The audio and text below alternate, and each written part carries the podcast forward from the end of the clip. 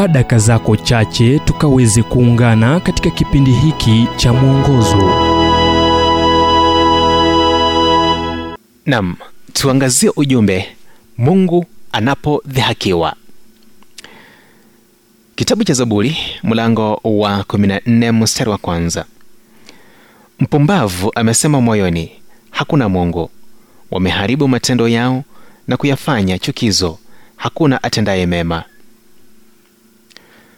wazie jambo hili.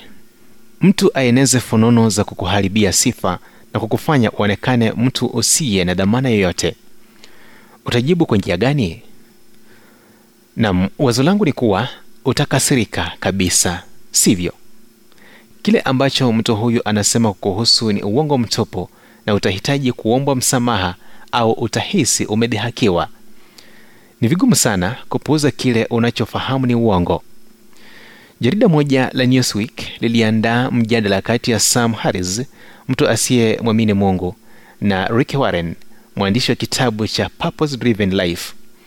Katika makabiliano ya wawili hao harris alitambua kuwa hakuwa na majibu yote na huenda nadharia isiwe kweli akikiri kuwa asilimia 96 ya wale wanaoishi duniani na wanaoamini aina fulani ya uungu huchangia katika ustaarabu wakati mwingine vyombo vya habari huangazia zaidi habari kuhusu vioja ili kuvutia wasomaji au wasikilizaji.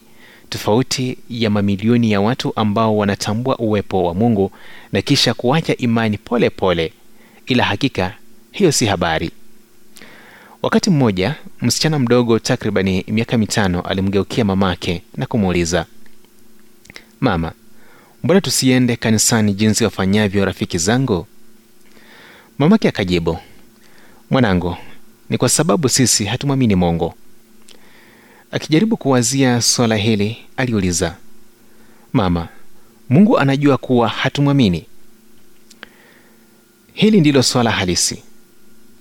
Kutomwamini hakumfanyi mungu aondoke ila kuna kuweka nje ya historia na katika idadi ndogo ya wanaoondokea kupoteza kila kitu iwapo wamekosea.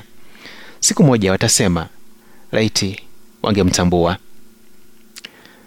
Ujumbe huu umetafsiriwa kutoka kitabu kwa jina strength for today and bright hope for tomorrow kilichoandikwa naye dr harold sala wa guidelines international na kuletwa kwako nami emmanuel oyasi.